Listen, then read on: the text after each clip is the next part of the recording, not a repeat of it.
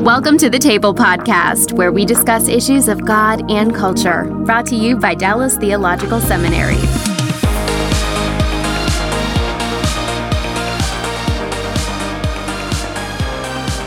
Welcome to the table where we discuss issues of God and culture. I'm Mikel Del Rosario, the Cultural Engagement Manager here at the Hendricks Center at Dallas Theological Seminary. And our topic on the table podcast today is lessons from good and evil in church history. And I'm pleased to have a very special guest with us today, coming to us via Zoom all the way from down under. Our guest is John Dixon.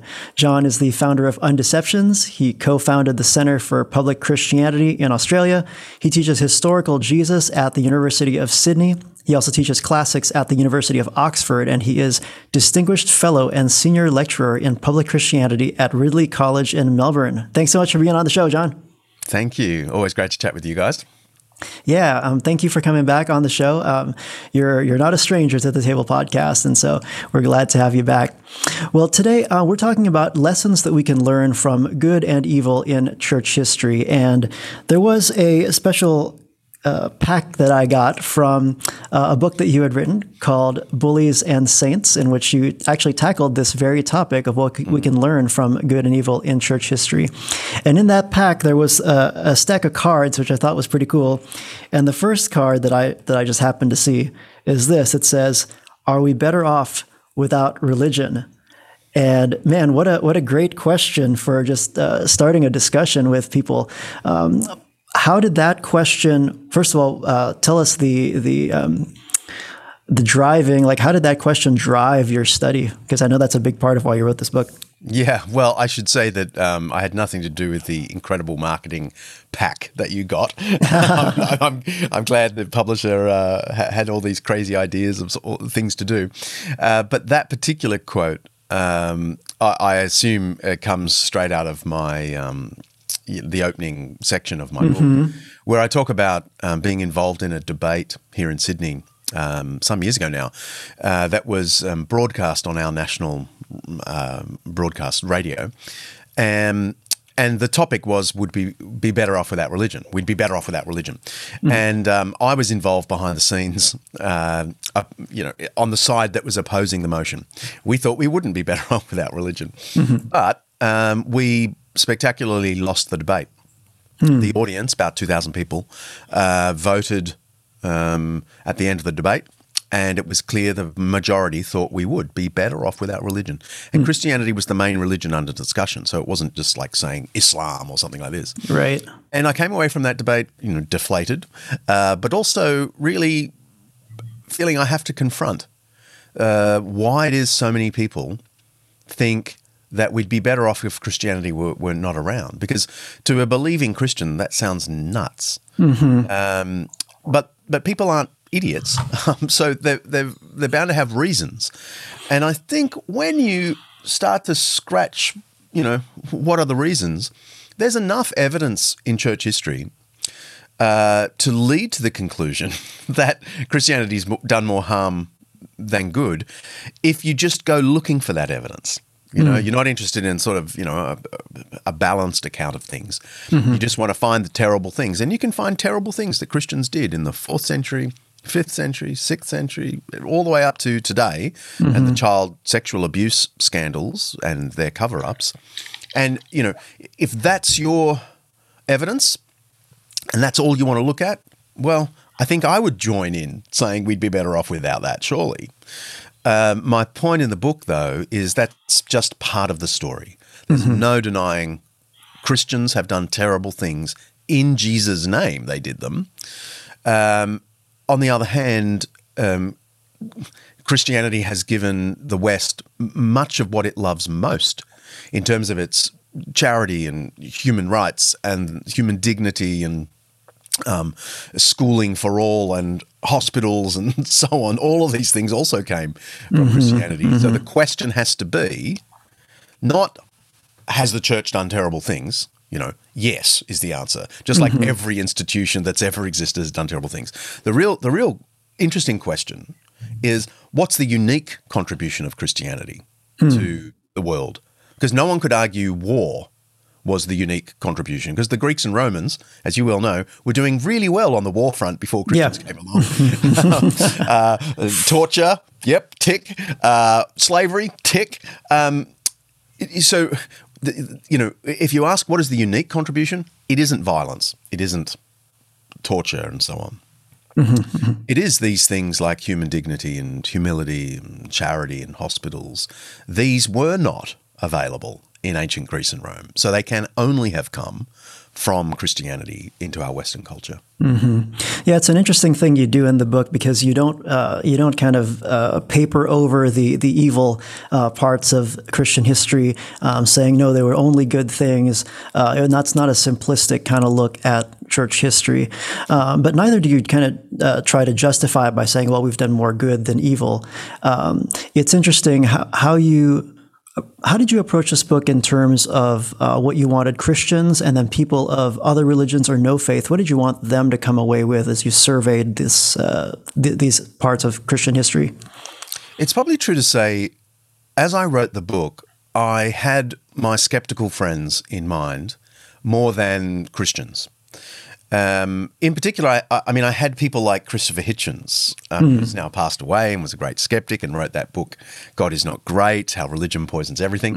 Uh, so I almost had him looking over my shoulder. So I was sort of writing a book that that would be a good history that even he would go, "Oh, okay, yeah, okay, you're not you're not too biased. I don't know if I would have got away with it because he, he was so skeptical. Um, he, he might not have enjoyed any positivity about Christianity. But I had the skeptic in mind. The times I had Christi- Christians in mind uh, were, were times like where, where I'd be in the depths of describing some terrible things that, say, fourth century Christians did in riots and destroying property in Alexandria at the end of the fourth century. I'd be writing about that, and then I'd stop and I'd think, oh. I bet I bet my Christian friends are going to think I'm letting the team down now. You know, I was doing such a good job of telling you how awful these Christians were that I that I had to stop and think, oh, look, I don't want to unnecessarily upset my Christian friends. And it's really interesting as the book's uh, been out a few months. I um, the criticism has not come from the skeptics. Uh, the criticism has come from conservative Christians. Of which I regard myself one, right? Um, so it's my own team who who think I've let the team down uh, by by um, being so um, brutally upfront about the terrible things Christians have done in history. But but my my account is look, Jesus said, "Take the log out of your own eye."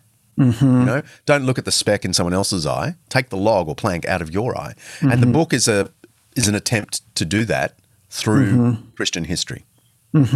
That's a good point. You think about how very Christian it is, and, and even Judeo Christian, for uh, one to be self corrective and self uh, be introspective, and really, as you said, take the plank out of your own eye. Or you think even of the Jewish prophets who are definitely pro Israel, no doubt, and yet they spoke out against the evils, the injustices, and um, we're trying to, you know, let's let's start here and let's get it right for for us before we can, Absolutely. you know. Uh, point other nations even to, to the God of Israel. There's something Yeah. deeply self-critical in the biblical tradition and in the Judeo-Christian tradition, and and actually history bears that out.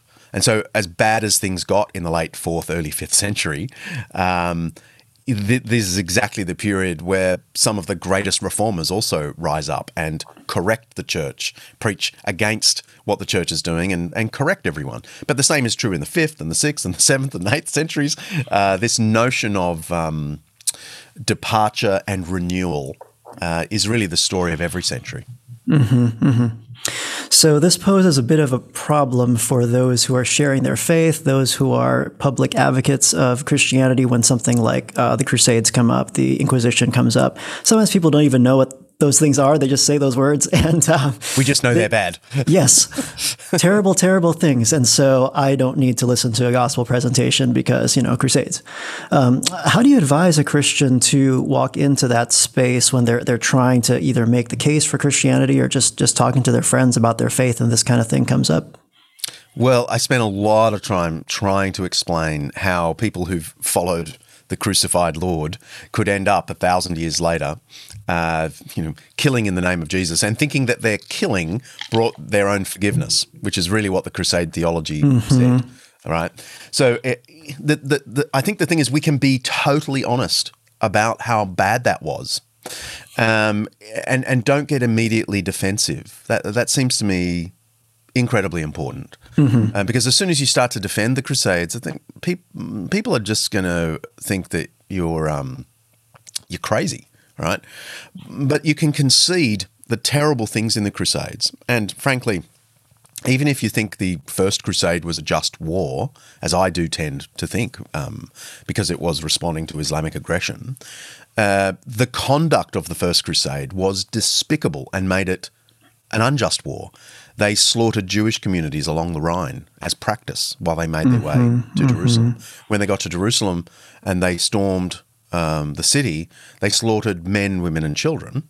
And this breaks every rule of just war principle. So um, we can be open about that. Um, and, and once you're open about it and you concede how terrible it is, I think then you, you do have a right to sort of explain the Crusades. And that will partly involve talking about responding to Islamic aggression, yes, but it will also um, partly involve explaining, as I try to do at some length in the book, how Christianity itself was co opted by and converted by pagan warrior culture in both Gaul um, and well, northern Europe, as as Christians in the eighth, 9th, tenth centuries uh, tried to convert the warrior culture, the Germanic warrior culture. There is no doubt, and we've got pretty good evidence of this, that Christians themselves were converted by that culture. So they started to portray Jesus and the apostles as the ultimate knight with his war band, traveling mm. around doing good, standing up for people, right? We even have a great poem that describes Jesus in just those terms. In fact, retells the Sermon on the Mount as an example of Jesus, the the ulti- the ultimate knight who um, demanded justice in the world. Um, and and so clearly we see at this point Christians altering their faith to fit in to their pagan host culture. Mm. And in doing that, they compromise their faith and they are mm-hmm. converted by the culture. And so um, this is this doesn't excuse it, but this explains how people who could follow the cross centuries earlier could now pick up the sword and think that they were earning their forgiveness of sins through killing people. Mm-hmm, mm-hmm. It was part of the warrior ethic of pagan Europe at the time. Mm-hmm. So, as you were surveying church history, you know, people say absolute power corrupts absolutely. Um, was power really the problem? I struggle with this, you know. Um, yes and no. Um, power is a really good thing when used for the sake of others. Um, one one thing I try to make clear in the book is that Constantine, when he became a Christian, uh, I, I, know you Americans say Constantine, but in the British Australian tradition, it's Constantine. This is an um, international show now, so hey. so um, Constantine, who becomes a, a Christian, um, he he doesn't make the empire Christian. This is a great misunderstanding. Mm. He um, he allows Christianity to be legal.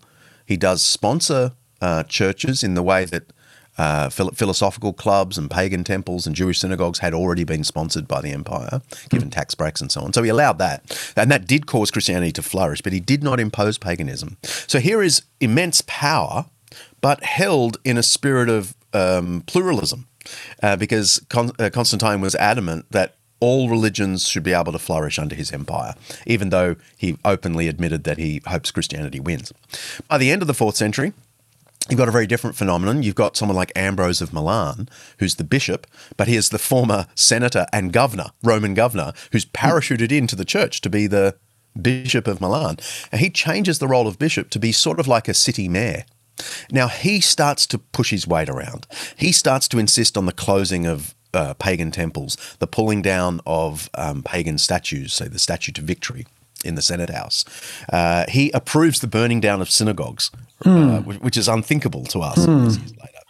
Um, and and that's where you can see power being used poorly. Um, and yet, if you asked uh, a poor uh, Milanese family in, in, in say three 90. What do you think of Ambrose of Milan, your, your bishop? they would have said, He is our champion. He, he is the reason we have charitable projects available mm. for all mm. the poor. See, if you were an elite pagan, you would hate Ambrose as a bully. If you were a poor pagan or Christian in Milan, you would love him as the champion of the poor because he hmm. used mm. his power for both. Hmm. So I don't know if power is the problem because power can be used for bad, it can be used for good. And at the same time as Ambrose, um, you've got the Cappadocian fathers who are themselves powerful men. Um, you know, Basil of Caesarea, uh, uh, Gregory of Nyssa, Gregory Nazianzus. Um, these are powerful men. They are elites for sure, uh, the highest educated people in that part of the world, mostly known for their Trinitarian philosophy and theology. But these are the people who set up the, the greatest charities throughout Asia Minor. Um, the first public hospital, a massive complex. Um, Basil set set this up for the good of the poor, hmm. and so so their power was set to the service of people. Hmm. And so I am all for that kind of power. Mm-hmm, mm-hmm. Yeah, that's a really interesting nuance that it's not just uh, black and white in terms of it's either all good or all bad.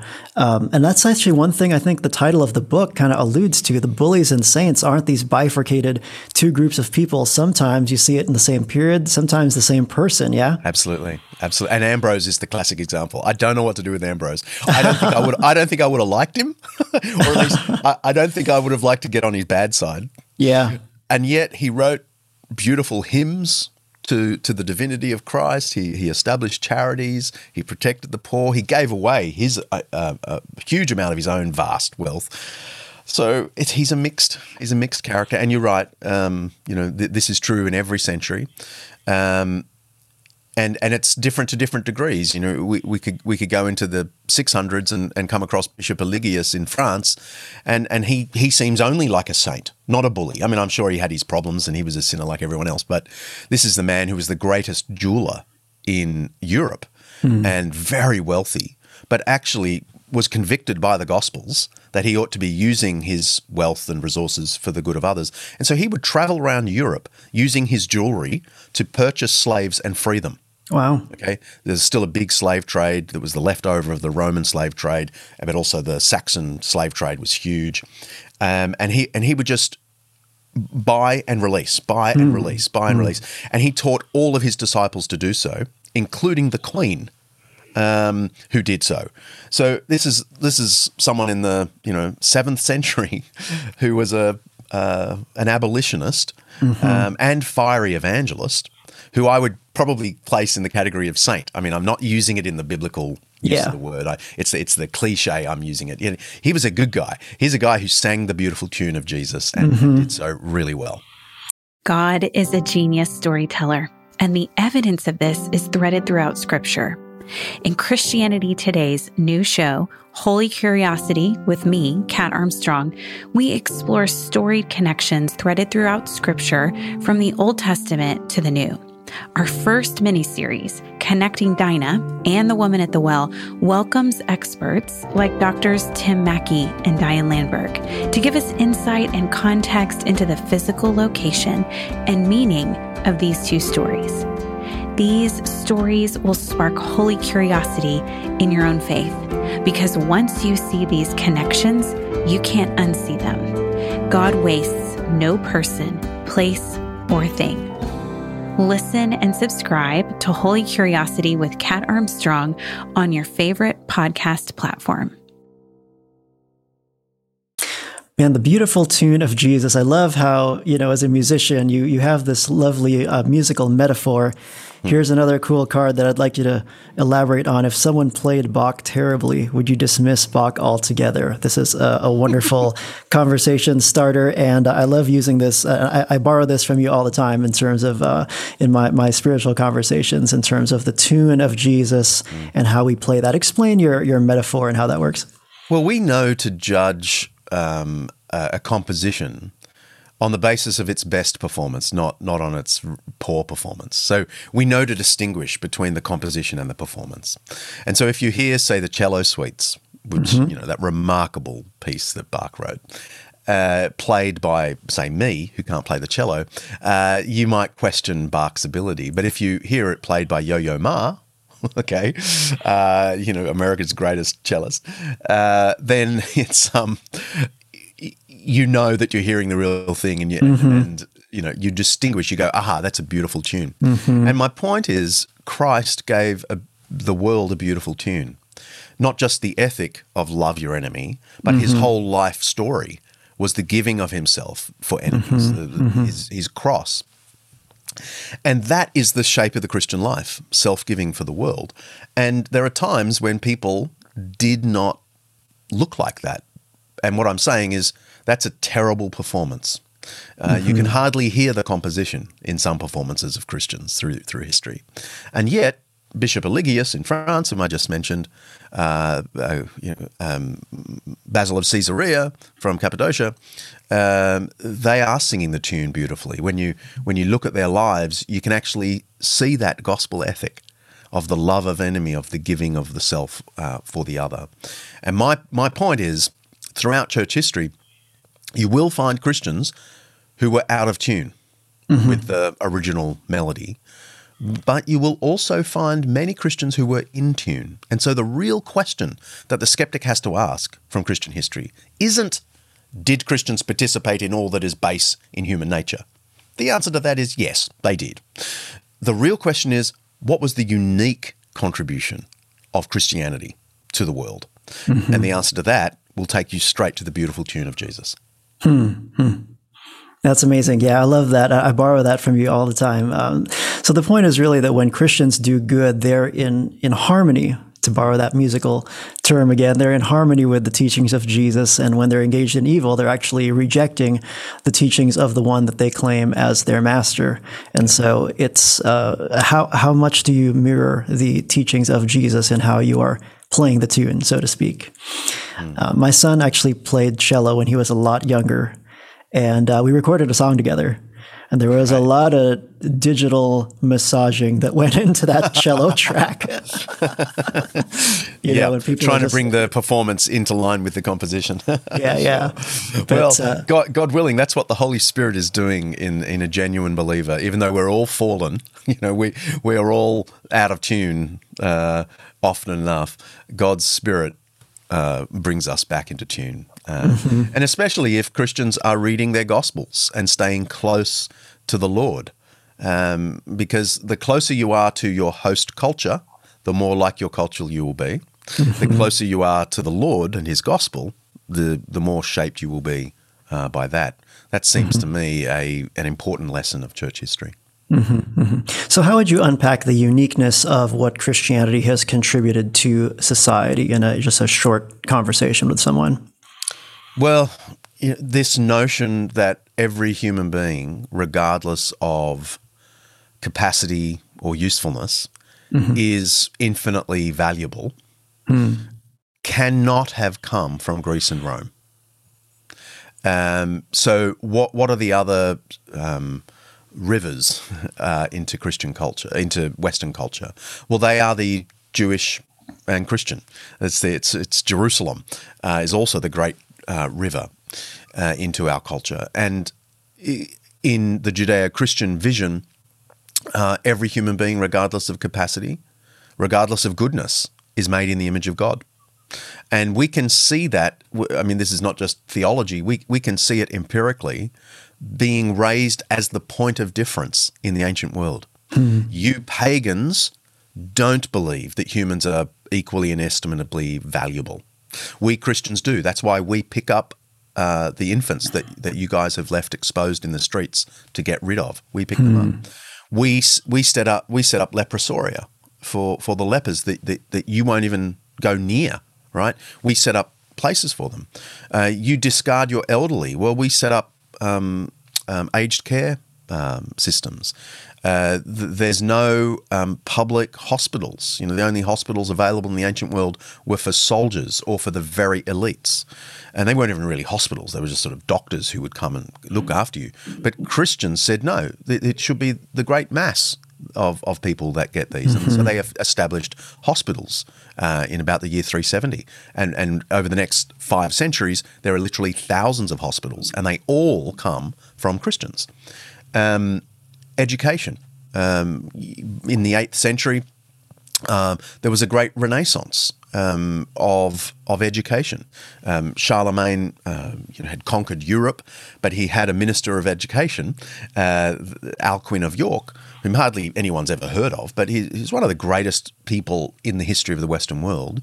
He was a church deacon. He was absolutely committed to Christ, and part of his commitment to Christ was to make sure Europe was educated. He was the most learned man in Europe, and he established schools uh, in hundreds and hundreds of towns throughout Europe where boys and girls, uh, rich and poor, could go and get a good liberal arts education. They weren't just studying the Bible, they were studying grammar and rhetoric and uh, poetry and mm-hmm. astronomy. Mm-hmm. Uh, and, and once you'd done, you know, the, the, the, the, seven liberal arts, you could then go on to do theology um, and so on and this uh, created a revival. Anyway, I mean, all, of the all of the things we love in the Western world now, you know, charity, human rights, hospitals, education, mm-hmm. they were all given to the Western world by the church. Mm-hmm. That, that's a, that's an empirically verifiable mm-hmm. statement that is that isn't just nonsense. Now, I'm not saying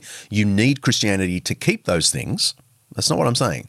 But I am saying we got these things that we love today because of Christianity. Mm-hmm. Because there is an intimate connection between Christianity's view of the human being as infinitely valuable regardless of their capacity or usefulness. Mm-hmm. And that changes everything about how mm-hmm. society works. Mm-hmm. And that also prevents Christians today, especially Protestant Christians, from rejecting everything in the past and saying, well, all those things were just medieval Catholics, all those things were just, you know, that wasn't us. So don't pin that on me kind of a thing because as far as uh, quote unquote you know secular society or the world sees it um, it's just one entire christian history yeah yeah yeah, they they don't they're not making distinctions between um, Protestants and and Catholics, um, and yes, it is a very common tactic. I used to do it years ago. You know, are those Crusades and Inquisitions? Yeah, that was those Catholics. Yeah, that was all the Catholics, right? Um, and and actually, that's that's a very old Protestant line of argument. Um, even great people like Martin Luther uh, dismissed the darkness of the centuries that preceded him um, and even used this word of darkness, right? And that sort of cemented in Protestant in the in the Reformation, and over the next two centuries, uh, so in the 16th and 17th centuries, people Protestants would refer to the period before the Reformation as dark, and not just dark theologically, but dark educationally in terms of charity and technology and so on. Now that isn't true. It was a piece of Protestant propaganda uh, designed to take all credit away from the Catholic Church mm-hmm. uh, on theological level and on charitable level. Um, and as much as I agree with the theology of the Protestants, I think their their history and sociology in that period was woeful. It's a slander um, because these great gifts of Christianity uh, to the world, hospitals, education, and so on, really are Christian gifts. And Protestants inherited them and continued to give them to the world. So they are part of our shared tradition mm-hmm. with Christianity going right back to the apostles. Mm-hmm. Yeah. So, last card What has the church learned from its history? Hmm. Not sure if you ever thought these would be used as, as podcast prompt questions, Never. but it's it's a great thing to you know, and you and you know the there's there's a, there's a stack of them, but uh, we okay. just we just chose three for today. You know what, what can the church learn from from taking a look at the history as you've uh, kind of surveyed it in the book? Well, I guess there's a general uh, lesson that everyone should learn by studying history um, even outside, you know, Christians and Christian history, and that is um, to wonder what our own blind spots are. Mm-hmm. Um, because when you study enough history, you learn that actually people are a great mix of insightful and beautiful and horrible and cruel. Um, uh, and uh, this is true in just about every era. And you might look at um, say, you know, 10th century Christians in France and think, how could they have done that? your, your real question should be I wonder what my blind spot is. I wonder what people 300 years from now will say about me and my Christianity. And, and honestly, I, I sometimes even wonder if 10th century Christians could look at us. They might wonder if we are Christians. And why do I say that? Because the thing that they had much better than we do is a commitment to looking after the needy and the poor, um, and that to be rich while there are people who are poor um, in your midst is um, to be evil. Um, and I find this very confronting in church history. We, we might look back on, say, 11th, 12th century violence and think, how could they have done that? But they'd look at us, as I'm sure 300 years from now, Christians will look back on us, 21st century American, Australian, um, white evangelical, you know, whatever. Uh, they might look on us and say, were they really Christians? Because look how they don't really care for the needy. Look, look at how they can spend thirty dollars on a bottle of wine and, and not, not think anything of it. They they buy on Amazon just with a with a click and don't don't think of doing the same thing, you know, to, to World Vision. Um, so you you ask what does the church learn? I mean, th- this is this is what I learned. What are, what are my blind spots? Um, I'm not relativizing um, the the blind spots of the past because they were real blind spots. I'm just saying I'm made of the same stuff, and so I've probably got problems. I need to stay close to my gospel. I need to be humble and fear that I'm a bully and a saint in one. Hmm. Hmm. Wow. You know, Darrell Bock's not here to comment on this, but he calls that owning your own junk. Yeah. Uh, we just need to be honest with what we see in ourselves, what we see in uh, the church. And, uh, you know, again, it is a very Christian thing to repent, to uh, ask God to forgive your sins, and to, to say, hey, you know, that's, that's why we need forgiveness. Yep. It's, uh, it's part of coming to Christ and, and uh, being humble. So uh, I want to thank you so much for joining us today. Our time is, is gone very Always quickly. um, but I do want to mention a couple things. There is, you mentioned the, uh, the cello piece, the uh, Bach Cello Suite Number One in G Major by Yo-Yo Ma. There's actually a playlist for those who are listening on Spotify Yeah. that you can listen to. It's got uh, not only that track, it's got some Gen X favorites like REM, Coldplay, U2, and John Dixon has a couple tracks on there. Yeah, yes, I've always wondered how to how to sneak in some private music that I've written into an academic publication one day. And hey, There you go. good idea, man. um, also, there is an audio book which I had the pleasure of listening to a little bit of it. You can get that on Audible or on the Google Play Store. Um, one thing I really liked about that is that you actually read it. Yeah. Um, so I love it when authors read their own books, um, and plus I'm an auditory learner. So if I hear your I hear your voice saying it, it just kind of reminds me, you know, where I heard the idea, and uh, helps helps me get, make a good connection with the author. So, thanks so much again for joining us today, John. Absolute pleasure. God bless you, mate. And we thank you for joining us on the Table Podcast today. Uh, please do leave us a review on Apple Podcasts or Google or wherever you're listening to this. And uh, go ahead and subscribe to the show if you haven't done so as well and tell your friends about it because that's how people get to know about the content that we do so that we can uh, share more content with you. I'm Mikel Del Rosario, and we hope that you'll join us again next time on the table where we discuss issues of God and culture. Thanks for listening to the Table Podcast. Dallas Theological Seminary. Teach truth, love well. This episode is brought to you in part by the Beyond Ordinary Women Ministries podcast. Do you want to grow in your influence? Bow's episodes feature tips for leaders of any kind, from mentoring one woman to leading a ministry. Browse Bow's podcast at beyondordinarywomen.org.